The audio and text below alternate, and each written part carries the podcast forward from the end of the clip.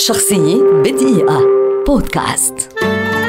غادة سمان أديبة وكاتبة وشاعرة سورية كبيرة ولدت عام 1942 كان والدها محبا للعلم والأدب العالمي ومولعا بالتراث العربي في الوقت نفسه. ما منح شخصية غادة الأدبية والإنسانية أبعادا متعددة ومتنوعة. عملت في الصحافة في بداية حياتها ونجحت نجاحا ملحوظا. لكنها سرعان ما اصطدمت بمجتمعها الذي كان شديد المحافظة آنذاك.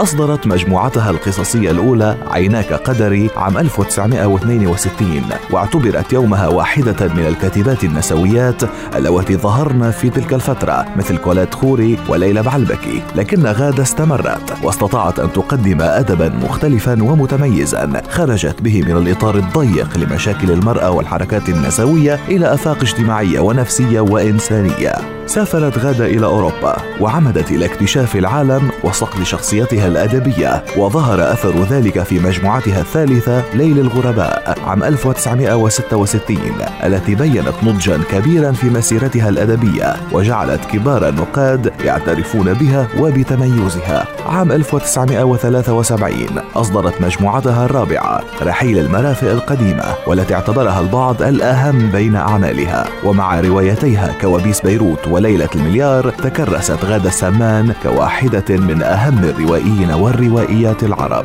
في رصيد غادة سمان اليوم عشرات الإصدارات الأدبية بين القصة والرواية والشعر وأدب الرحلات وغيرها وهي تعد دون شك واحدة من أهم الوجوه الأدبية والثقافية العربية التي لا تزال على قيد الحياة. شخصية بدقيقة.